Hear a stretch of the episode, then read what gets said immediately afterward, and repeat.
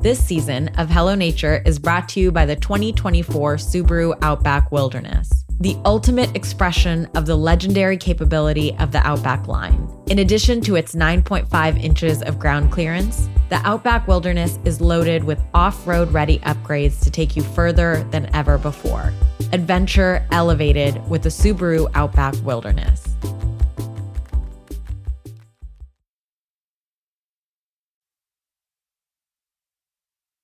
It's your nature guru, Misha. Just kidding, I'm a little baby.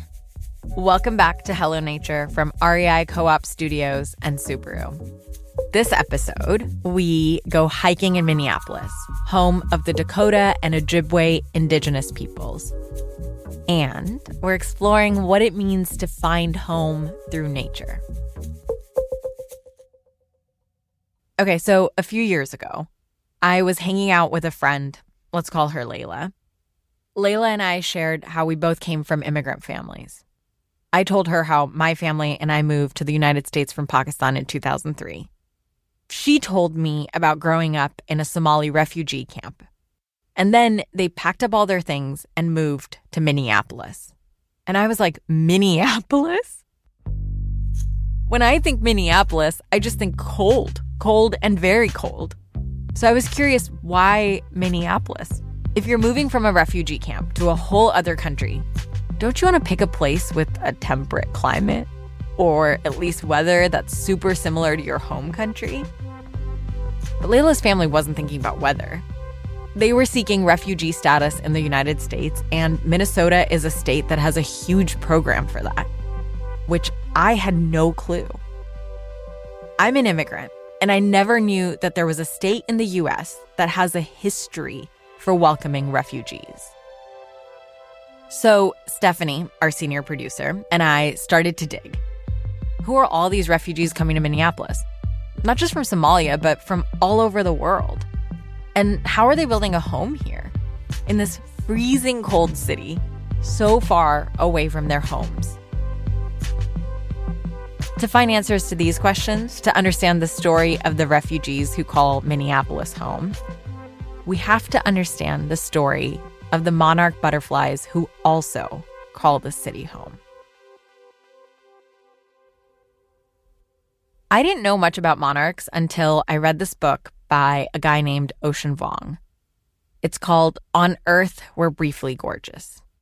In it, he describes how the butterflies migrate from the Midwest and Canada all the way to Mexico. They do this every single year. Thousands of butterflies flying thousands of miles together. When Shang Yusai saw her first monarch, she was far away from her home country. She was studying the butterfly in a lab at the University of Chicago. It was really impressive because the butterfly is huge and then they're actually kind of strong. Even in a lab, she was blown away. So, in case you didn't figure it out, Shangyu spends her time studying butterflies in labs because she is a literal butterfly scientist. I'm a third year PhD student in University of Chicago studying ecology evolution. I'm interested in how North American butterfly will change their migration behavior or their flying efficiency or also their wing morphology under a different environmental factor. Okay, let me put that in simpler words, non scientists speak. Monarch butterflies have been migrating for a long time, longer than Western scientists actually know.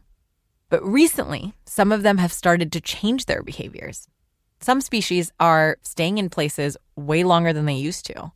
Others are dying more easily during migration, and some are literally not migrating at all. Shang Yu is studying how and why monarch butterflies are changing, specifically how the environment is affecting their ability and their desire to migrate.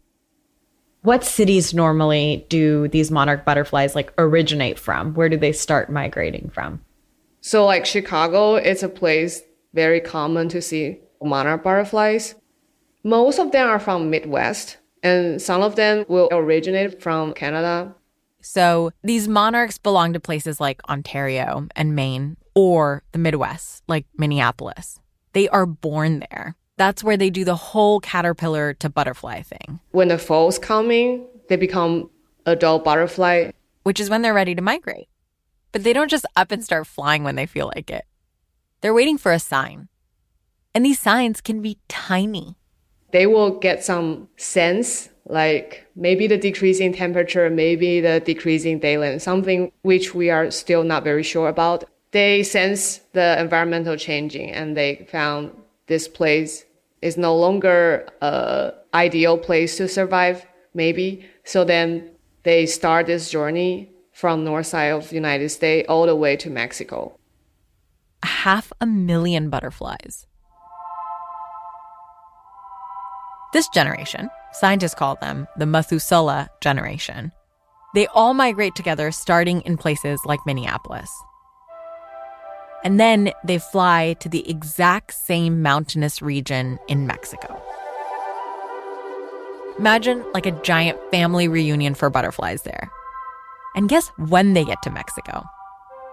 Dia de los Muertos, the Day of the Dead. So, if you don't know, the Day of the Dead is a traditional Mexican celebration. It's around the same time as Halloween, but it's not Halloween. It's not supposed to be spooky or somber. It's joyful and colorful. People decorate altars called ofrendas with colorful skulls and marigold flowers. They drink and they dance. And together they honor their ancestors. Families celebrate the legacy of their parents and grandparents, aunts and uncles who are no longer with them the people who got them to where they are. Some people say this tradition started with the Purépecha and Mazahua indigenous tribes because they believed that monarchs represented the souls of their ancestors visiting them from the afterlife. And it's so magical to see all these monarchs gathered together. Mexican butterfly conservationist Carlos Gottfried said, When you stand in a monarch sanctuary, your soul is shaken and your life is changed.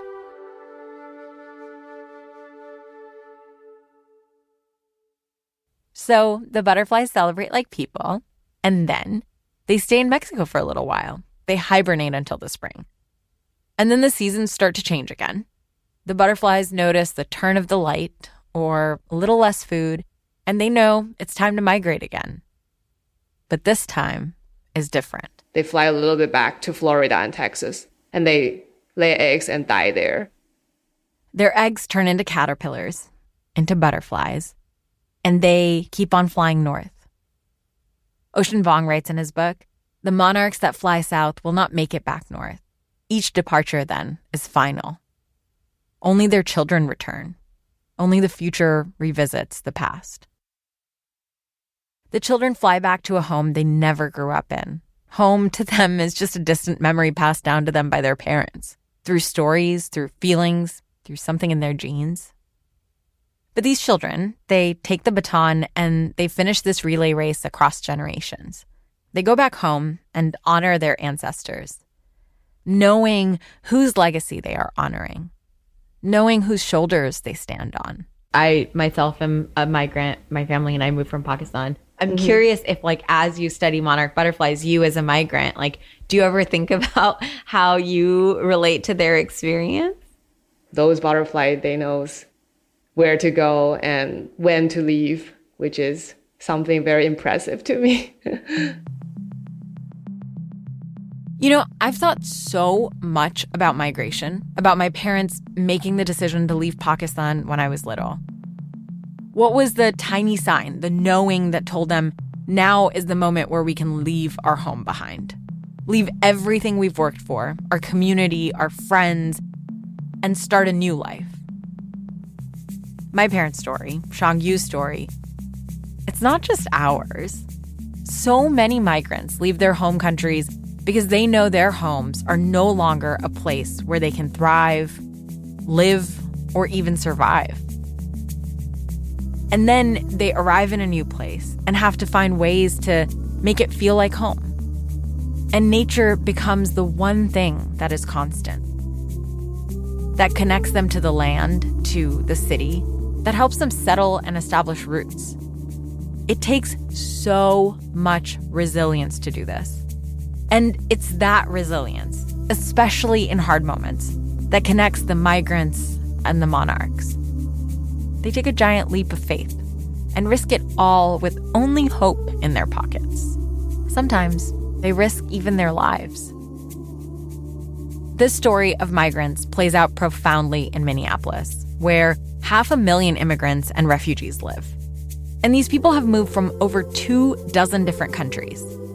Luisiana Mendez Escalante is one of the new migrants.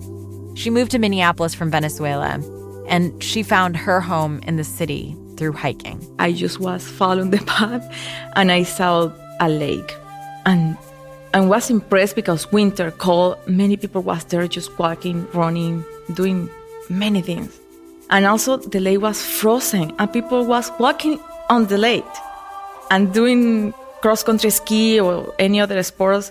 I can believe that. It's like this is people's crazy. but we'll come back to her story later in the episode. First, we're going to go back in time to the very first Hmong refugee who came to Minneapolis.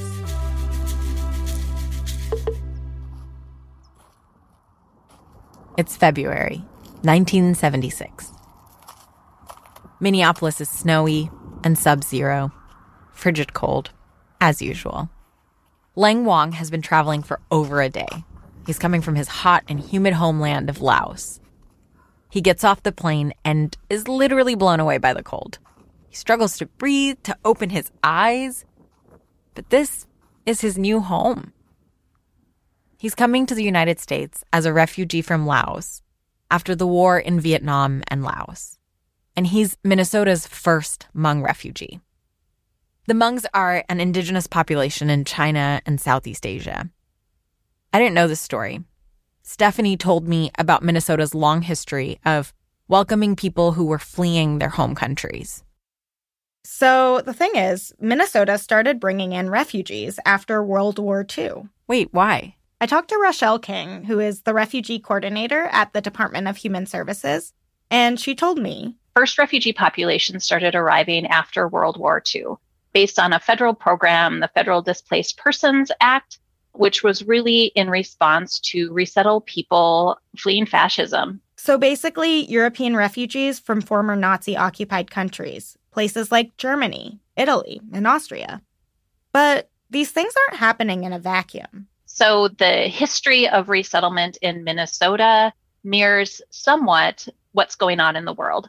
And the federal government is the one who decides who gets to come here and how many people they're willing to accept. After World War II, the states only allowed a limited number of people in. And when those people arrive, Minnesotans really rally to help them. If you talk to people around Minnesota, they remember their church congregations meeting families at train stations who had been fleeing different parts of the world, and that their faith communities came together to welcome and resettle people. Wow, Minnesotans really are nice. Okay, but how does this lead to Hmong refugees coming to Minnesota? Because I feel like the U.S. traditionally is pretty good about helping Europeans, but we've kind of bristled at the thought of other kinds of immigrants. So the next significant wave of refugees comes in the 1970s, during the Vietnam War. It's actually 1976 when a refugee named Leng Wong comes to Minnesota. He becomes the first Hmong to settle here, and he starts a trend. After that, Minnesotans then formalize the process. In 1979, they're like, hey, let's create the Indo Chinese Refugee Resettlement Office, which is the old name for Rochelle's office now. And then President Jimmy Carter makes a big move. He signs the Refugee Act of 1980.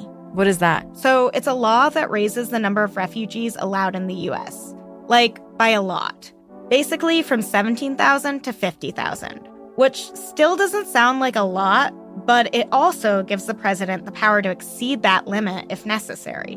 1980 actually was one of the largest resettlement years. Almost 6,500 people were resettled to Minnesota in 1980, and those were mostly Hmong. And as a refugee himself, Lang dedicates so much time to welcoming these newcomers.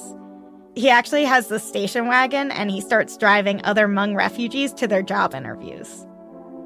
By the time the 1990 census rolls around, there's almost 17,000 Hmong people living in Minneapolis. Then, in the 90s, then we saw an emergence of Bosnians, Liberians, and also people from Sudan. The other thing that was really happened in 1993, we saw the first Somali refugees being resettled to Minnesota.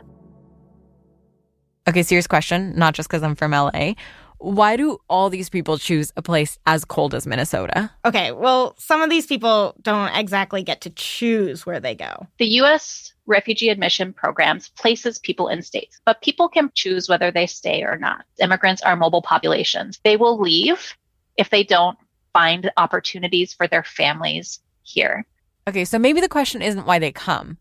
Why do they stay? So I think what makes Minnesota a great state for immigrants and refugees is the same thing that makes Minnesota a great state for families. Great schools, plenty of jobs, and of course, the nature. And what's interesting now is that people aren't just staying. Refugees who have been placed in other states are actually deciding to move to Minnesota. What do you mean? Like they're placed in, let's say, Idaho, but they're like, no, we'd rather move to Minnesota? Yes, exactly. It's become such a welcoming place for refugees. Between 2013 and 2015, over 3,000 refugees moved to Minnesota from other states. And get this that number was higher than all the other states combined. People are choosing to come here. Minnesota has the largest Somali community in the Somali diaspora outside of Somali. We have the largest urban Hmong population outside of Laos. That makes a lot of sense, actually. I feel like as an immigrant, when you're around other people like you, it makes it a little easier to be far away from home. Like when we first moved to the US, my parents mostly gravitated towards Pakistani friends. You know, they'd spent their whole lives in another country. And being around Pakistani families made them feel like they had a sanctuary within this new country, a place where they could speak their own language and eat their own food and, and not have to try so hard, you know? Totally. And it's similar for the Minnesotan refugees. But also, let's be real this isn't all Minnesota niceness. There's something in it for the state, too. I asked Rochelle. I keep hearing you use the term like the assets that the immigrant and refugee communities bring. And I really like that because I feel like people think about like accepting refugees as like a good deed, but it's also beneficial to the state. So could you talk to me a little bit more about that? Yeah, I'm so glad that you asked this question because when you hear the term refugee, it triggers this image in your mind. And most often, that image is around somebody fleeing persecution. What that image misses is the full picture of who a person is. A refugee is an experience, it's not a person. So it is a moment in time and a part of their story, but not their whole story. We know by experience in Minnesota that they become our coworkers, they become our neighbors, they become our legislators. We know that in Minnesota, had it not been for immigration to our state over the last 10 years, that our population would have decreased, right? And so people who are coming here are not just seeking refuge, but they are contributing to the vitality of our communities and actually essential for the long term growth and stability of our state.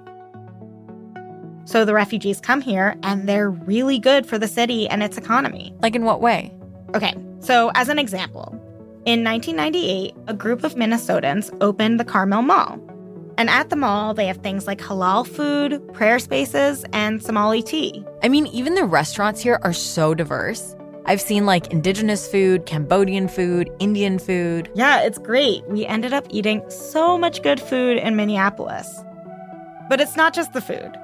These refugees end up becoming important leaders. I'm sure you already know about Ilhan Omar, who is a congresswoman from Minnesota. But did you know that she was also born in a refugee camp? She literally escaped the Somali Civil War. She actually came to the US when she was 12. Like me. Or I was 11. Yeah, and now she represents Minnesota in our government. I feel like we've talked a lot about how great the program is, but is it really that perfect? Well, nothing's ever perfect, right? There are no special benefits that people who arrive with refugee status get in the United States. They're eligible for human services supports like you and I are as residents of Minnesota, but it is essential that they become self sufficient through employment rather quickly, actually. And being a refugee is especially hard in today's political climate.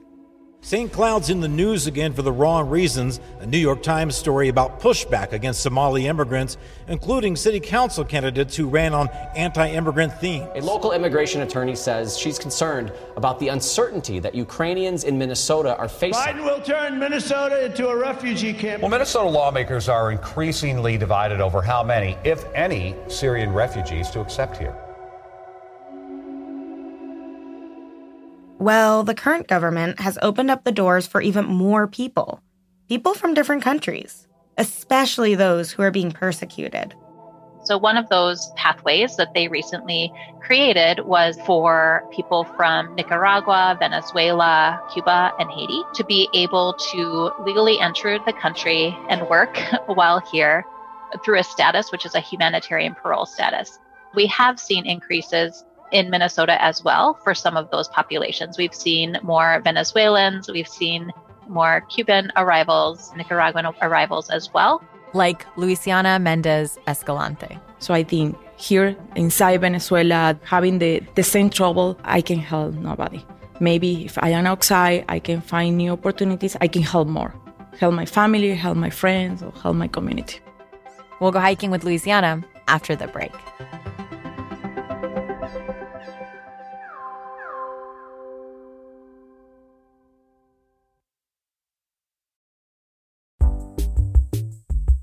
Don't know about you, but I'll never look at another monarch butterfly the same or underestimate the power of nature after my experience in Minneapolis. Luisiana and the community members of Huellas Latinas opened my eyes to how the outdoors can connect people from all around the world and create spaces that feel like home, a concept I know should not be taken for granted. I share Luisiana's hope, as I'm sure many listeners do too, that all of us are able to access the power of nature not too far from our doorstep. That's where Subaru comes in.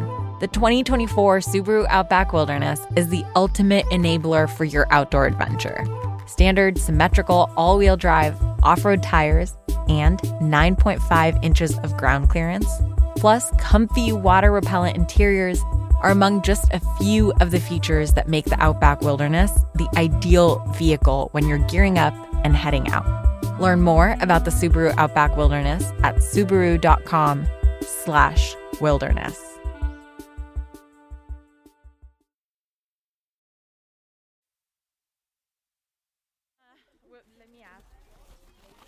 Snow? Do you like the snow? Yeah. Yeah? What do you like to do in the snow? Uh, jumping. Jumping? I, yeah, I like it. Jumping. It's 30 degrees in Minneapolis. Snow and ice is everywhere. Yet there's someone who just ran past me in shorts. Sometimes we get snowstorms in May. So we just, you know, we prepare for it and just take it in, accept it. I guess we all have different ideas of what warm is.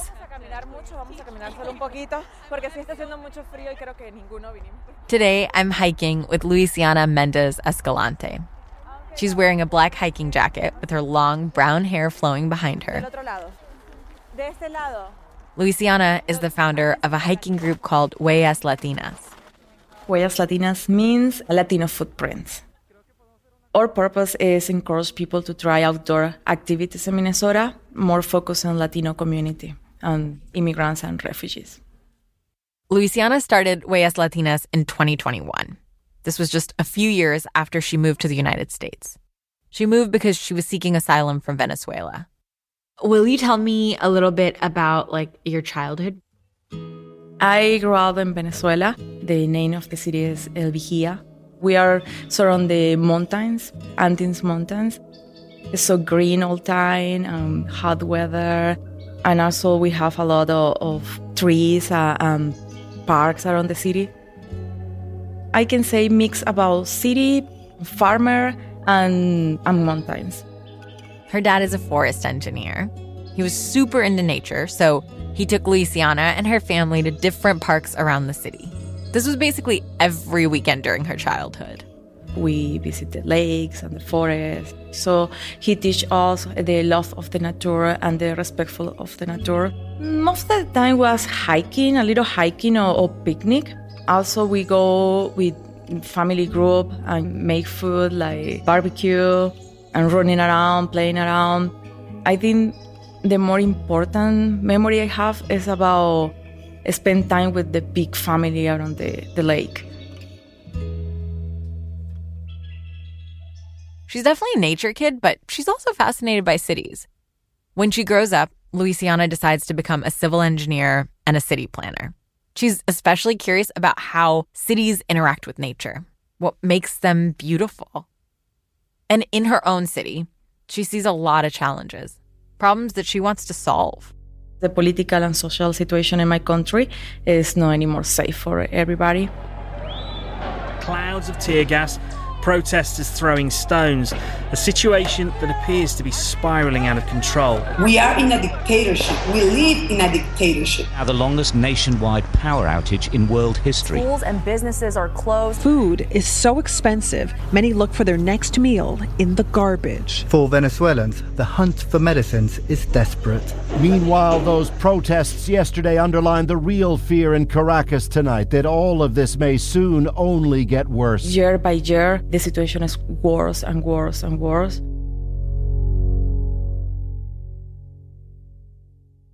But Luisiana is a civil engineer and urban planner. She uses her skills to try to problem solve. She thinks it's possible to fix the issues in Venezuela. So she starts educating people on their rights. She starts an organization called Jueves de Ciudad. In English, it means City Thursday. It's a radio and TV show. And I'm pretty sure it aired on Thursdays. We have the opportunity to speak to more people and say, that is how good city works, and that is what we need to do to improve our situation. I teach people and the community about the city rights, like you have the right to have electricity, water, or good education, or the right to have a clean city. And this does not go over well. In Venezuela, speaking out is dangerous.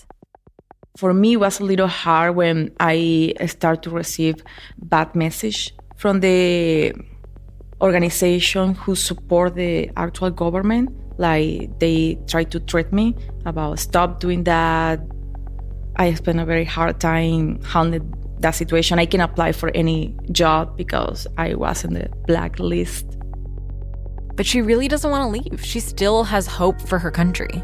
We fight and we make a protest. But still, nothing changes. We have many people who spend months and months in, in the street fighting for our rights and nothing happened. We lost. We lost many people who the government used shut down. These people died. And we have many other people who are in jail right now or disappear and we don't know where they are. And I need to understand that and accept that situation and just try to to find another way how I can help my people. So I think here inside Venezuela, having the same trouble to my people, I can help nobody. Maybe if I am outside, I can find new opportunities, I can help more. Help my family, help my friends, or help my community. When did you leave Venezuela? I left Venezuela five years ago. So my friend Juan Carlos, he know everything about Venezuela, about the political situation. For many years, he talked to me and offered to come here. Hey, you have to leave Venezuela. I talked with him and say, yeah, this is worse. I, I am scared for my life, for my freedom, so I need to leave the country. And he say, yeah, you come here. I come here and apply for political asylum. And I start my journey like a refugee in Minnesota.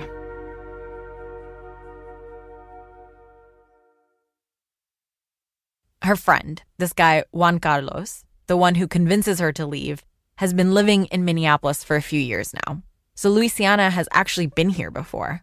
I think in 2012 to visit my friends just for one weekend, and I fell in love of this city because I am urban planning, so I can see everything organized, everything clean, everything worked perfectly. Well, in my in that moment, my perception, and I can see all people in the street running, uh, riding the, the bike around the lakes, and I and I really love. I in that moment I say, oh, I would love to live in some place like this in some point in my life. And it's curious how six years after that, I am here and I be able to do all the things I saw in that moment. You know, one of the things that stuck out to me most while talking to Shang Yu, the butterfly scientist, was that the monarch butterflies always know when it's time to leave. It's something all immigrants and refugees share. There was a moment when these migrants, the human ones, knew it was time to leave, when they had given everything to fight for a better future in their own country, and they knew it wasn't going to work for them anymore. And so they made the really hard decision to start over. And not just start over somewhere that's familiar, but somewhere thousands of miles away. Somewhere with a different language and customs and clothes. Somewhere with totally different weather. Somewhere they have to build a home, build a community, build a sense of belonging.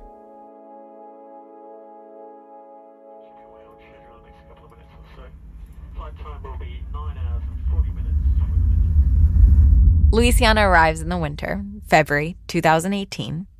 Yes, the worst time of year you could arrive in Minneapolis. But Juan Carlos is there to help.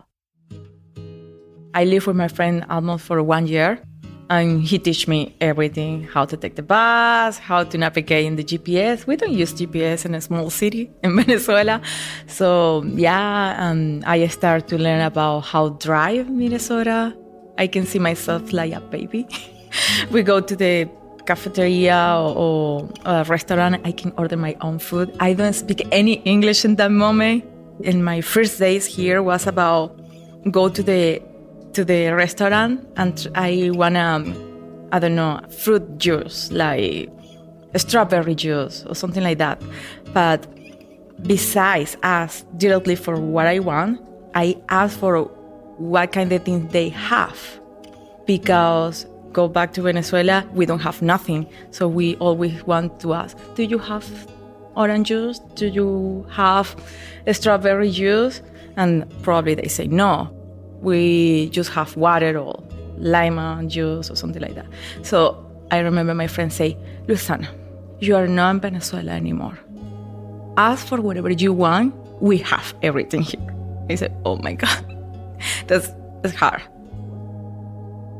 be able to eat good food uh, in the restaurant, I feel guilty just thinking about my family or my friends. They don't have good food or, or enough food to eat. Or go to the grocery store and see all the food there. For example, the cereal, you can pick for any cereal, any brand, every kind. and yeah, that is a you know different view, different perspective, and very hard feeling in that moment.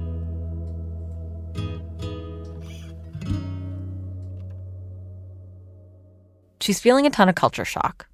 And then she starts to experience a bit of survivor's guilt. Of all the people struggling at home, why do I get to experience all of this? But she does have support, not just from Juan Carlos, but from Minnesota. Remember what Rochelle, Minnesota's refugee coordinator, told us? The state is also really good at welcoming refugees. I went to the International Institute of Minnesota and this institute have more than 100 years in Minnesota, helping the immigrants and refugee people. And they offer us English class, but also cultural class, pronunciation class, conversation class, driving class, all the services you need to live in this country and this state, they offer. And that is great. Learn about the credit if you don't have credit in this country, you are nobody. that is why it's something simple, maybe common and basic for people who grow up here, but for us, we need to learn everything. Luisiana starts to learn about her new city, but she's also dealing with feelings of homesickness. She knows how to drive, how to get a credit card, how to interact with police in America. But she doesn't yet feel like she belongs, you know? Minneapolis doesn't feel like home yet. I feel frustrated, sad, missing my family and my life in Venezuela. I am very uh, spiritual person, so I just thinking about God and thinking about what I say in that moment was abre los caminos y derriba las, los muros. So open the roads and turn down the, the walls. So she decides to do something about it. Classic Luisiana, she's someone who problem solves. She starts to explore the city. She's a city planner, after all. I start to explore in the museum and take a little walks around the lake. Tell me about these walks around the lake. One day, I think it was two weeks after I arrived here, I saw on the map I have a church close to home. I say I have to to go there. I need I need feel something spiritual in, in this moment. When I arrived to the church, the church was closed. It's different to my country. In my country, usually the church is open and you can go in. Here it's closed. And I don't know how to go in. And was cold. and winter cold. I want to go in. She calls the church. No one speaks Spanish. Eventually, she reaches one of the parishioners. He invites her in and shows her a little chapel. And she sees a familiar face. In Latin America, usually we have a patron like St. Patrick, so San Pablo. The patron saint of each city guides and protects the people who live there. And right there, in this random chapel in Minneapolis, Luisiana sees a statue. It's the same patron saint as her hometown. And I start to cry. And that moment I say, okay, I'm in a good place. At. So she leaves the church feeling much better and she decides to take a walk, reflect a little bit. I just was following the path and I saw a lake. And I was impressed because winter cold, many people was there just walking, running, doing many things. And also the lake was frozen and people was walking on the lake and doing cross country ski or any other sports. I can believe that. It's like this is people's crazy. She's kind of inspired by these people, the ones who are skiing and skating on the frozen lake and hiking and running in the winter. I was exploring the parks and I can see research and information about hikers and hiking. Ah, what I am doing is not just walk. I am doing hiking. I want to be a professional. What an overachiever. So I researched for many um, challenge. She Googles and puts out asks on Facebook and tells all of her friends. And when you ask, the universe answers. At least the internet does. She finds out about this challenge. The goal is to hike one time a week through 52 weeks to the year. It's called the 52 Hike Challenge, and it's super famous in the outdoor community. It was founded by two people, Carla Amador and Philip Stinnes. Carla founded the organization with Philip after discovering how healing hiking can be for her. In 2013, she was going through a divorce, and hiking was one of the few things that made her happy. So she decided to do one hike a week. And that's how the idea was born. Now it's a thing other people can do. The challenge invites people from all over the world to sign up online and then get outside and hike. If you complete it, you get a medal mailed to you, and obviously, you also get to brag. They don't go deeper in definition and standards about what kind of thing you call a hiking. They just say you can go out and walk more than two miles. That is a hike even if in your neighborhood or in the park or in a mountain or whatever you want. And I like that because made the way more inclusive for people. Let's remember, Luisiana is brand new to Minneapolis. So she has to learn how to hike in the city. Like, for example, where should she even go? And I go to the park in the winter, and most of the time I am lost.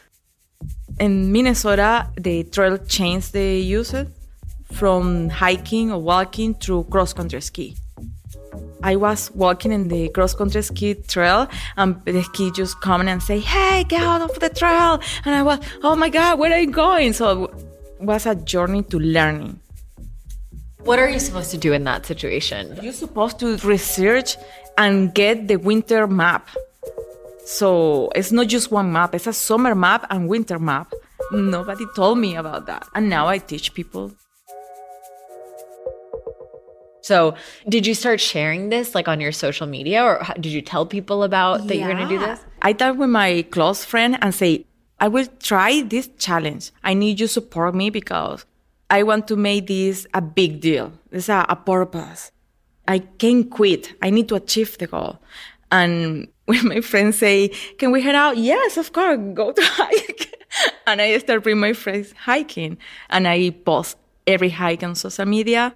And yeah, people just feel curious about what I am doing. And people just ask me, Can I go with you? Can you teach me? And that's so cool. Her group keeps getting bigger. All these Latino immigrants and refugees who want access to nature, who want community, but don't know how, they keep showing up. They say, Well, I am living here for more than 10 years and I don't know more than three parks. so that is the cool part. And this is how Huellas Latinas starts. So we explore different parks in different cities. Also, we are doing another activities depend of the season. Like in winter, we do the cross country ski, snowshoes, or during the summer, we did camping or kayaking. I recently make a survey in the community, and I can see more than half of the community live in Minnesota for more than one year, but don't know the park system in Minnesota or the outdoor activities. And that is why they come to Huellas Latinas because they they find the opportunity to connect with the, the state. Huellas Latinas isn't just a hiking club anymore. It has grown into a whole community during the pandemic. Together, everyone in the organization goes hiking, skiing, snowshoeing. My name is Catherine Pyre. My name is Esmeralda. Antonio. I'm Tanya Eden Piñeiro. My name is Luisa. I never went out hiking. No idea like how much we stay indoors because of the weather. I was living in Mexico City, so for me, hiking was just more a subway commute. So I needed to walk for my life. We never walk, never, never for 20 years here. Uh, Luisa and I kind of like motivates to start hiking. I bring my kids, my husband. Oh my God, I've been to at least two or three hikes a month. This spring, I expect to go on every single hike that Huellas Latina hosts. So I've hiked more in the last year than I've done in the last 10 or 15. I know Minnesota more than ever. This is my family. The sense of belonging, that being part of a community and being part of, like, active in your city has truly changed the way I feel about being here. I love to be with the community. is so amazing how we connect. Sometimes we, we just want to hug people. And the topics we talk about food, about our culture, fighting about where is the arepa from. It's originally from Venezuela, from Colombia, but of course, always I went, it's from Venezuela. Even when everybody in the group is Latino and we speak one language, it's so funny how we learn each other about words means something in one country but means another thing in another country. Yeah, I don't know, it's just feel warm with people. It's one thing to assimilate to a new place. It's another to actually find a piece of home in that new place. Luisiana starts to find home through nature. She hikes all over Minneapolis, and she gets to know the city on foot. You know, a few months ago, I hiked the Camino de Santiago with my partner, Esteban's family. It's a spiritual through hiking trail in the north of Spain. It takes you from one city to another, to another, to another, and you can stop in different cities at night. I had never hiked that much or gotten to know a place like that on foot.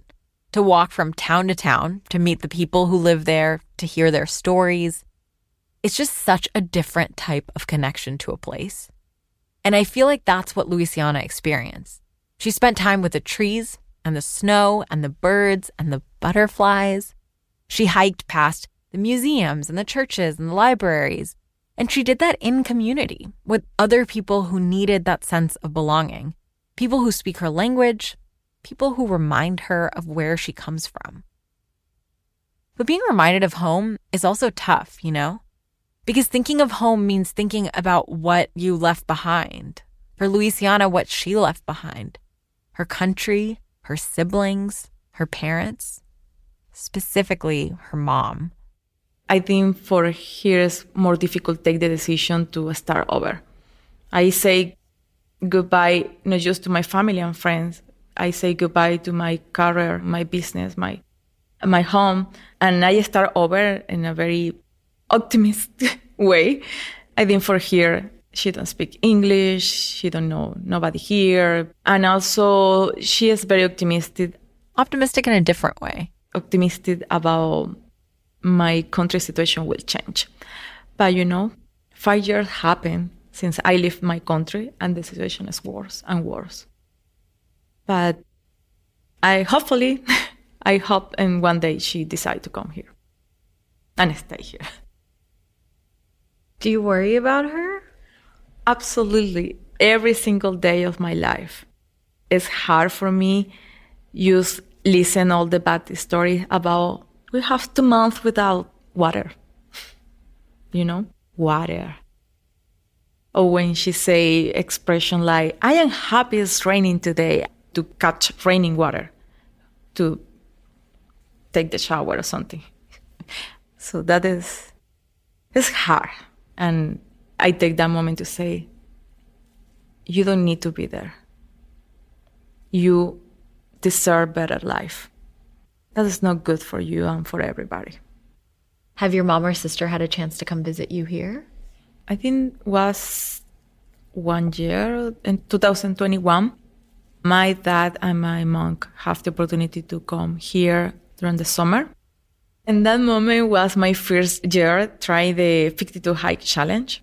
I don't know how, but my last hike of the challenge, my dad and my mom arrived to Minnesota and we hiked together. In the end of the challenge, we opened a little gift from the, the medal and all this thing. It was cool. Special to share that with them. And they have the opportunity to see what I am doing here with the community.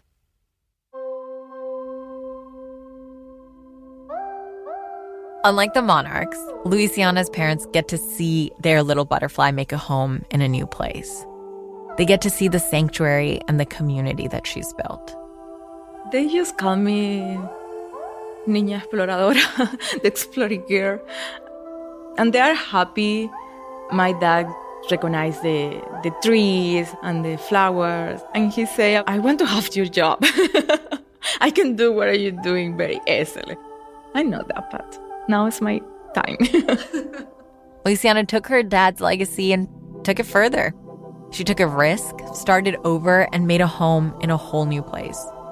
She stands on the shoulders of her ancestors, of her parents. And she's aware of every person back home who didn't get to fly away, who is still in Venezuela fighting. Sometimes she wants to be back there with them, to feel what they're feeling, to remember where she came from. So she closes her eyes, breathes in the fresh air. It's about the color. In the summer, when it's hot and very green, and the sunset and the sunrise, I can imagine my own country. And some nights, we can have the opportunity to see the stars in the sky. And she's transported back home. I can say, oh my God, this looks like my home.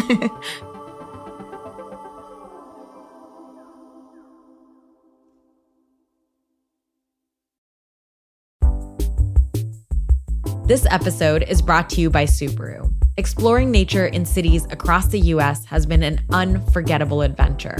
From hiking the secret stairs in LA to camping on the outskirts of Chicago, none of it would have been possible without my 2024 Subaru Outback Wilderness, the ultimate enabler for your outdoor adventure.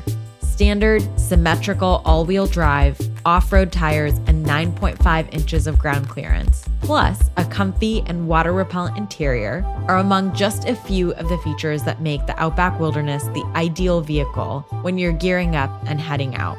Learn more about the Subaru Outback Wilderness at subaru.com/wilderness.